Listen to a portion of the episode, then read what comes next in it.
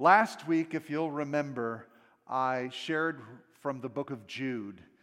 Jude wanted to write the church about this great salvation, and he felt first he had to warn the church as to false doctrine and false teachings that were creeping in. And it's time to do that again. I wanted to share with you a teaching tonight on progressive Christianity. Has anybody heard that term? If you've heard the term progressive Christianity, just lift up your hand. Okay. All right? I mean, it's progressive because it's keeping up with the times. It's not dated, it's not antiquated. How many of you know truth is never antiquated?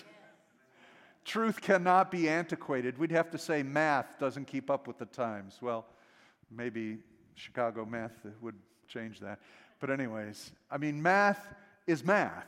Two plus two equals four. And that is never antiquated because it is reality.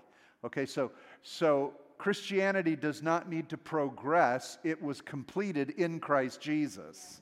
So it's perfected in Christ. And so, what we want to look at is progressive Christianity, and many, many, many churches are moving into this concept of progressive Christianity because of the pressures of our culture and the fact that we are in the 21st century, which for some reason would change and alter everything which uh, in reality, which makes no sense. But, anyways, let me help you understand progressive Christianity. This is a definition from a website that confesses progressive Christianity, and it says this Progressive Christianity is acceptance of human diversity with a strong emphasis on social justice, care for the poor and oppressed, and environmental stewardship of the earth. Those are all good things a deep belief in the centrality of the instruction of Jesus to love one another, according to John 15, 17. That's good too. Which leads to compassion, promoting justice and mercy, tolerance, and working towards solving societal problems of poverty, discrimination, and environmental issues. Those are all good things, but there's one key thing missing from this statement Jesus. we, we have the emphasis on what he taught, but it's missing the central figure of Christianity, and that's Christ. And of course, the Word of God. And so, in and of itself, you can talk to people about Christianity and say, should we care for the poor? Absolutely. Should we set those who are prisoners free and at liberty? Yes, we should be caring for the oppressed. Should we be good stewards of the earth which God has given us? Absolutely, yes, we should, as Christians, should care and tend. And we should have compassion and we should love one another and promote justice and mercy. I, I agree with all of that. How about you? Yeah, amen. But there are boundaries within that that we are to approach these things, and those are through the teachings of Christ Jesus. Here's some of the basic concepts of progressive Christianity. They're, start, they're trying to hold on to the term Christianity. I'm going to back up because you're all going to read that. They're trying to hold on to the concepts of Christianity because of its foundation, because its moral impact in the earth. Even atheists claim to practice Christian virtues because they work. All right? So they're trying to hold on to Christianity and many churches that have gone liberal and have waned from the gospel are holding on to the term Christianity. We now, if we want to say that we're Christian, we have to say we're biblical. Because even saying a Christian doesn't determine the truth that lines up with Scripture. So they want to hold on to Christianity, but they want to be progressive so that they are relevant to their culture whatever relevant means. Relevant typically means the culture will accept us. Can I teach you something about the words of Jesus? It will always be a rock of offense and a stumbling, stumbling stone to the culture because the culture is made up of people who are sinners, and Jesus commands all sinners to repent. So there's always going to be a conflict. The minute we try to make Christianity appealing to the lost, we're going to have a problem because it calls everyone to the cross, which is offensive. And so we've got to watch out for that. Now, here, trying to stay relevant with the term Christianity, but being progressive to the times, these are the key emphasis that it looks at pluralism. We're going to look into each one of these, what they mean. What we mean by pluralism is this all roads lead to God. There's not just one religion that is ultimately true. You hear quotes like, Everyone has a seat at the table of God. Doesn't matter how you get to Him, whether it's Jesus, whether it's Krishna, whether it's Buddha, whether it's Muhammad, they all lead to God. And so, this is a pluralistic religion. We should accept and love everyone. You've heard ecumenism, uh, where we gather together with different faiths. You know, I can agree with different faiths on different cultural things. If, if I, I, can stand alongside Muslims who will be against abortion and the killing of infants, I, I can stand with them. I, I don't accept the doctrine, but together with, with Orthodox Jews and, and with Muslims and with anybody else that's going to fight for the life of the unborn, I'll fight that fight. But I'm not going to join hands and pray to the same God because my God is Jesus and it's not the same as Muhammad. It's not the same as what they follow. I don't believe in pluralism. We, in fact, believe what Jesus said none can come to the Father except through me. And so it's quite narrow of a road. There is only one name under heaven by which men can be saved. It's the name Christ Jesus. So we reject pluralism. There's also a phrase that happens a lot in uh, progressive churches, and that is, you belong without believing. You hear a lot of churches say that. Hey, you belong without believing, because they're trying to get people to just feel comfortable in church, right? And I, personally, I don't feel that we're getting through to anybody if they're comfortable. I mean, the Word of God pierces between the soul and the spirit, the joint and the marrow. It divides sin from sanctification. It should make us a little uncomfortable because it's challenging our position in Christ. Though we know we're accepted in the beloved, we always want to be washed by the blood, okay? So, pluralism is not accepted. The concept, the reason they're saying you belong before you believe, is it's true that we all belong to being made in God's image and that we are all sinners. So if you want to come to the table of sinners, everybody, there's room for you. But coming into the kingdom, you have to believe to be born again. So that is key. And many churches do not make that decision, that dividing line, that point by which you must confess, confess by faith Jesus is Lord. So we have a problem with pluralism. Now, the second issue is the Bible. Progressive Christianity says that the Bible is not inspired. That is a concept that it is God breathed. The Word of God was given to us by the Spirit of God through Christ, who is the Word who became flesh. We believe that that is inspired, inspirited, God breathed. We believe it is inerrant in its original uh, giving. Uh, we understand that there may be some missing commas and quotes and problems with our translations, but the original word spoken is inerrant, infallible, no, nothing wrong in it, and it is ultimate truth and the canon by which we live.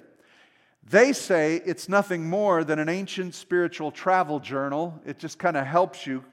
It's contradictory, it's not internally coherent and it is not authoritative for life. Uh, the problem with that is, is then what is authoritative in life? Is there anything that is authoritative?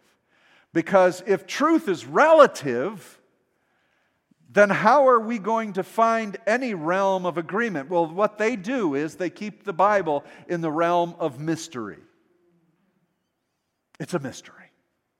We'll just find it as we work together all we know is we're to love each other and accept everybody. The key here is you're going to find over and over the key is tolerance and loving one another. It's the key word, it's the key expression. If you would just love one another, if we could all just get along, if we could all just love and tolerate each other's behaviors, and this is what Jesus was trying to get us to do be in agreement with one another. Can I tell you that we'll never be in agreement with one another if we are never in agreement with God? That is the first place we have to find ourselves in agreement.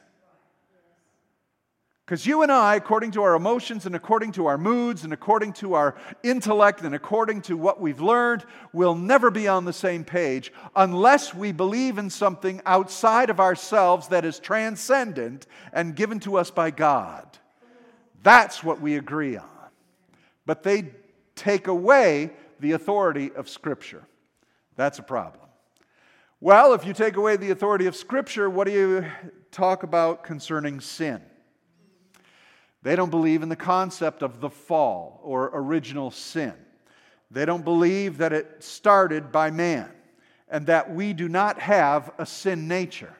Would you stop telling people they're sinners? You don't know them, and what they're doing in their life may not be what you like, but stop telling them they're sinners. There is no original sin.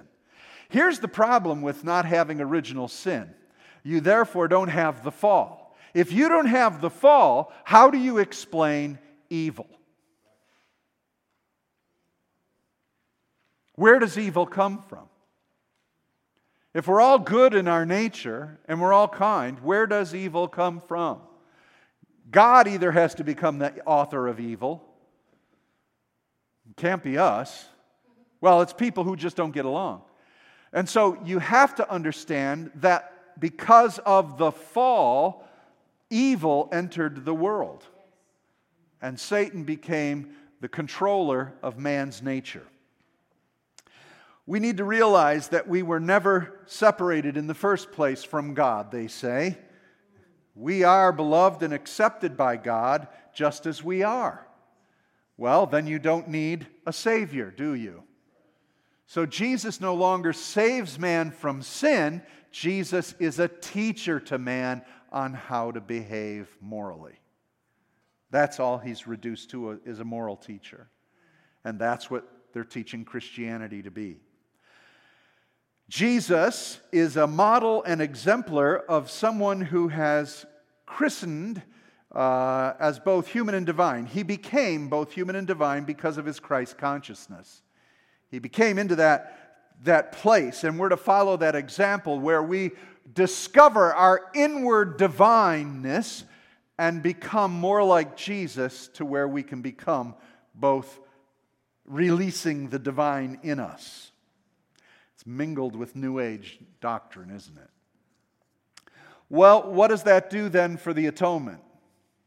See, why did you need Jesus to have to die for sin if there is no sin? And we're all of a Christ consciousness, and God always has loved us, does love us. If we would just accept that fact, we'd all get along and treat each other as God conscious people.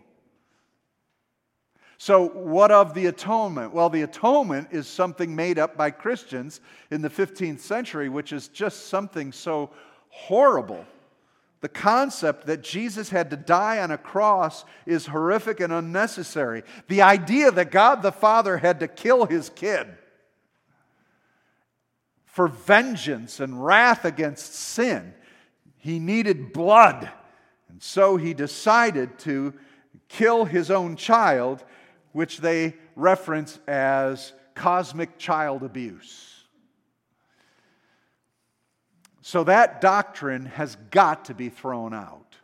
So we're not going to teach you about the blood of Jesus because that's that is absolutely horrible. This concept of Jesus dying on a cross because he had to pay a price to his father who was just vengeful and angry at sinners is a wrong doctrine according to progressive Christianity. And so, if you get rid of the Bible, then you have to get rid of sin. And if you get rid of sin, you don't need a Savior, and you get rid of Jesus needing to die for sin. And therefore, you come to universalism the idea that no one is going to be punished or go to hell. Everyone's eventually going to be saved and restored to a right relationship to God. Now, please, everybody, remember this is under the guise of Christianity. This is in the churches round about us, not just one or two here or there. It's invading the churches dramatically. Whole movements and denominations are accepting this ideology. There are some who still say that Jesus is the only way to be saved, but even if someone dies and goes to hell, ultimately he will restore them back to God. So if we get rid of sin and we get rid of Jesus' atonement and we get rid of uh, hell, then everybody gets saved. So let's just get along, everybody. You Christians that are fundamentalists, believing in the penal atonement of Jesus Christ and the blood that had to be shed because of our sin are the people that are creating the problem. You're telling everybody else they're wrong. You're telling everybody else they're going to hell. You're exclusivists. Right. Because this is the truth of God's Word. So, if we can eliminate all these other things, then the main emphasis that Jesus came to teach us about was social justice. Jesus wants to teach us how to love one another. Stop judging one another and start loving one another right where they're at. No matter what they do, what they say, or how they act. Social justice is the issue of sin. It's not between God and mankind. God's good with you. Sin is what's going on between people. That's what Jesus came to teach us about the oppressed and oppressors. That's why you, fundamentalist Christians, evangelical Christians, you are the haters. You're the oppressors. You're the problem. You better get used to that. You better get used to being called a hater and one who is a judger and one who is the problem. You're the oppressor. What happens is the heart of the gospel message shifts from sin and redemption to social justice and treating each other with fairness and acceptance and tolerance. Last of all, this, therefore, then opens the door to inclusivism. In other words, if all are going to be saved, there must be a universal acceptance of same sex relationships, marriage, and a belief in the validity of transgenderism and a rejection of birth sex norms. This has opened up the gates. Again, you, you, you might think I'm harping on the LGBTQ, but I'm here to alert you as to the global power at work in all nations. This Equality Act that I shared with you about on Sunday is not just happening here in the United States. It's not just an issue here between Republican Democrats. Let's get this right. It is an issue globally. Every nation, the UN is looking at it, and the UN is forming these concepts. So are every world government and ruler. It is the power that is flooding in. It is the power of anti Christ understand it. You can dress it up in many different ways. We, it came in waves through communism, now it's coming in waves through LGBTQ. But we must be careful because as we're being accused of intolerance and hatred, we cannot behave with intolerance and hatred. This is the difficult part because your human emotion wants to get angry. Well, anger is biblical. The problem with anger is it's one letter away from danger.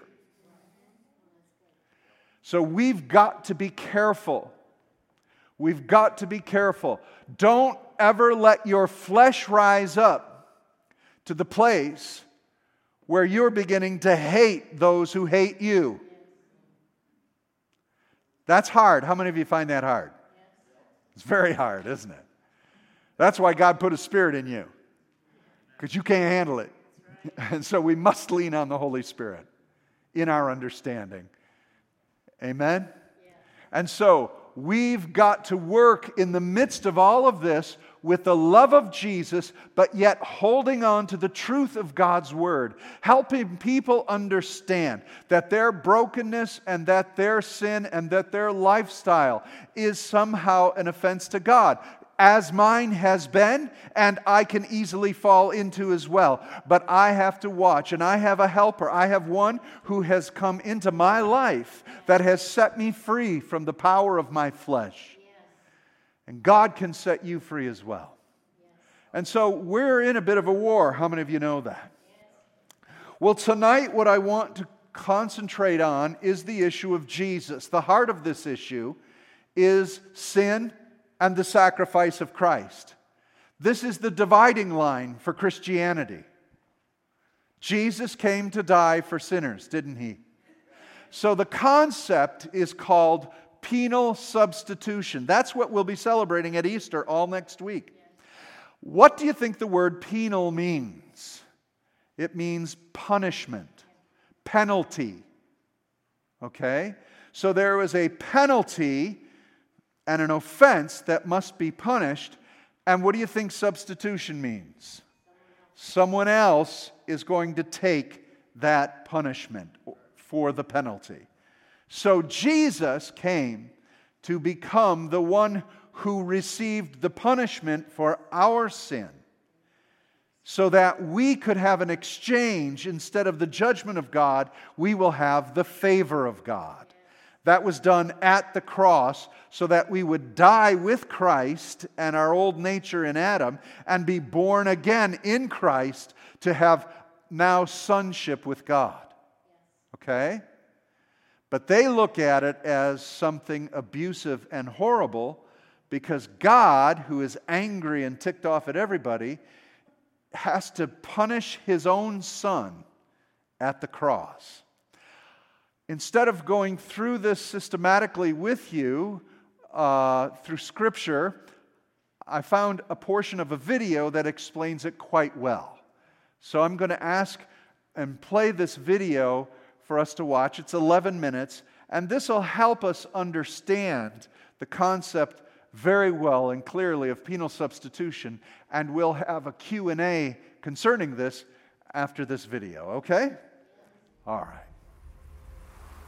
There is a constant stream of misrepresentations, straw man arguments against penal substitution. Hey, God is less grumpy because of Jesus, atonement theory in 17 seconds, and much more. Others say that penal substitution requires we view God like a pagan deity who is mollified by throwing a virgin into a volcano the God who is mollified by throwing the virgin in the volcano, or the God who is mollified by his son being nailed to a tree, is not the Abba of Jesus.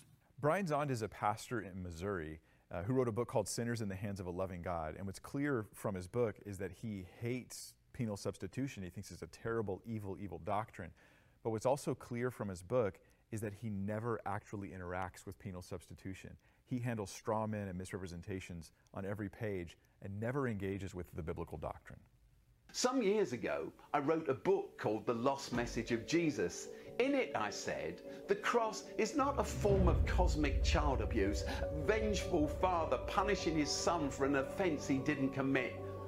But what they're forgetting is that God is triune, that the Father and the Son and the Spirit, they're all of one essence.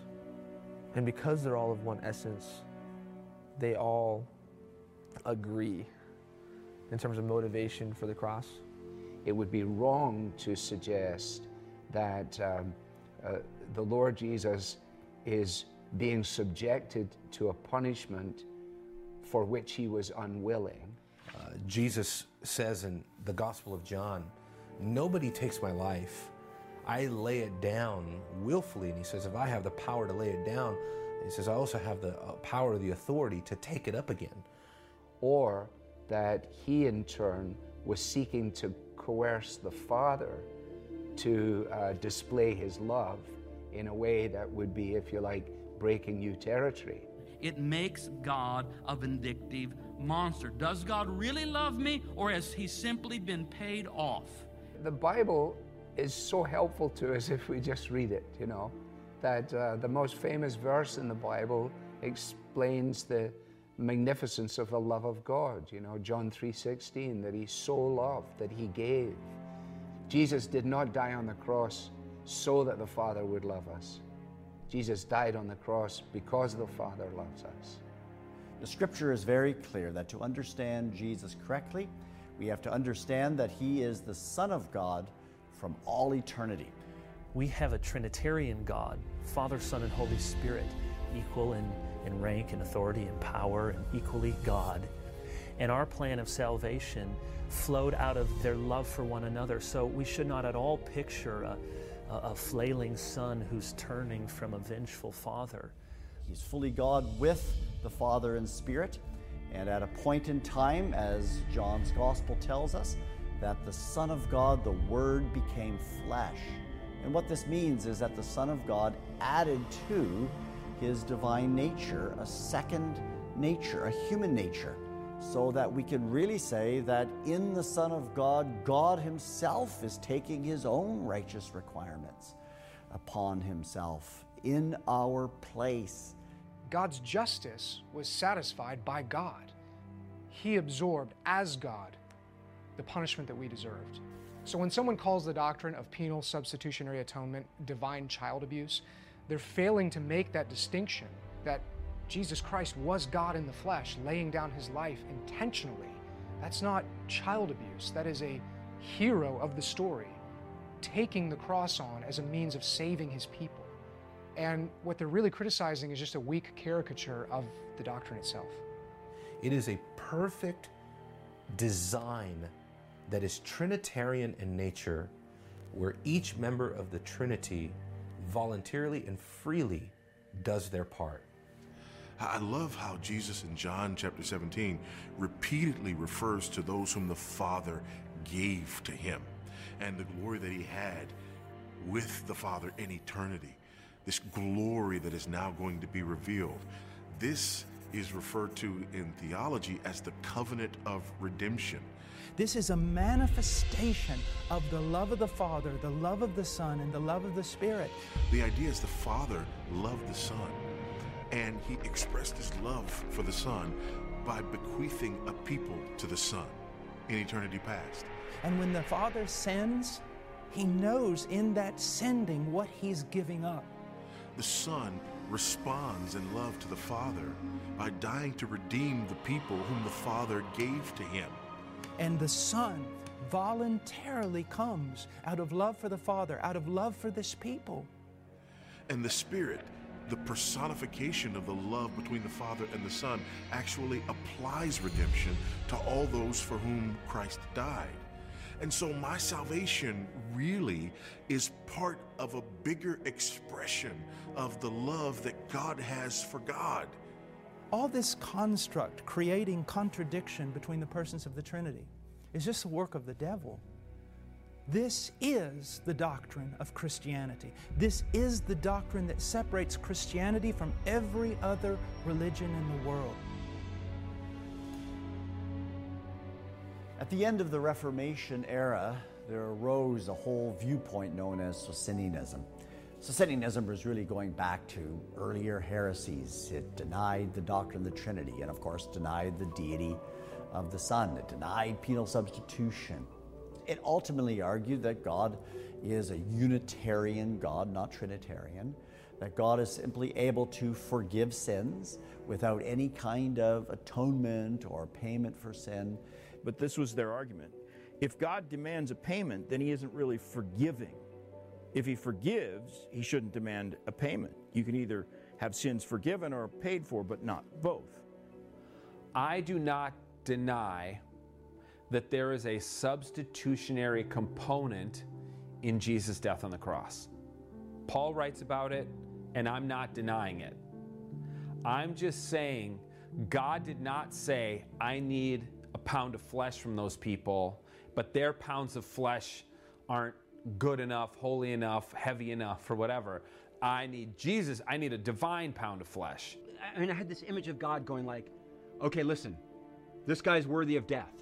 I, I don't, I don't care if I kill him. I just, I'm going to kill somebody, and it, I, I, I just got to kill somebody out there. And Jesus goes like, you can kill me, and he goes, oh, okay, as long as I get to kill somebody. And the obvious question is like, why does God need to kill anybody in order to forgive? That's the Socinian argument. And on the face of it, it seems to appeal to human reason. And you might say, well, so what's wrong with that argument? And Scripture answers it clearly without shedding of blood. There is no forgiveness. Forgiveness always requires some sort of sacrifice. Why can't God do what He asks us to be able to do to freely forgive without demanding retribution first? Jesus doesn't say, punch him in the mouth and then you can forgive him, or kill their baby and then you can forgive him. He just goes like, just forgive them. If Jesus says we're supposed to forgive each other, why can't God just forgive us? So often, the parable of the prodigal son is used as a rebuttal to penal substitutionary atonement. Again, I go back to the parable of the prodigal son. There was no payment. The father is not paid. He isn't saying, okay, I'm, I'm going to forgive that kid for taking the inheritance and squandering it and all of that, but somebody, somebody's going somebody's going to pay me back. No, there's no payment. So the whole concept of thinking that forgiveness can be offered without an actual sacrifice on God's part doesn't even jive with the way we think about forgiveness in human circumstances and everyday life. In Matthew chapter 5, Jesus says, You have heard that it was said, an eye for an eye and a tooth for a tooth. But I say to you, do not resist an evil person, but whoever slaps you on your right cheek, turn the other to him also. So Jesus is saying that if someone sins against you by slapping you on the right cheek, the, the justice would mean an eye for an eye. So justice would be return a slap for a slap. As all theologians should know, the very concept of forgiveness is based on the ancient practice of releasing a debt rather than collecting it from someone else. But Jesus is commanding us to forgive those who have sinned against us, and doing this requires us to, to turn the other cheek. And, and turning the other cheek is to absorb the justice owed to that person. So the, so the justice that that person actually deserves, we're absorbing back upon ourselves. And so in the story of the prodigal son, there is a debt that is owed. And remember, the son had asked for his share of the estate, and of course, squandered his whole inheritance. He spent everything. And so, in order for the father to forgive his son, he had to absorb the loss of that money himself. Uh, He's either replacing it or he's taking the loss. But the point is, he's not making the son pay it back. And what God does in the gospel is He decides not to pay them back what they deserve, but rather bear the brunt of that sin on Himself. In the gospel, God's justice demands the death of the sinner. We know this from Romans 6:23, which says that the wages of sin is death. But instead of giving us the death that we deserve, God chose to forgive us by essentially turning the other cheek. And so what he was doing was absorbing that justice, which is our death, into himself in the person of Jesus Christ. So instead of us dying for our sins, which is what we deserve, Christ dies for our sins. Christ dies for our sins.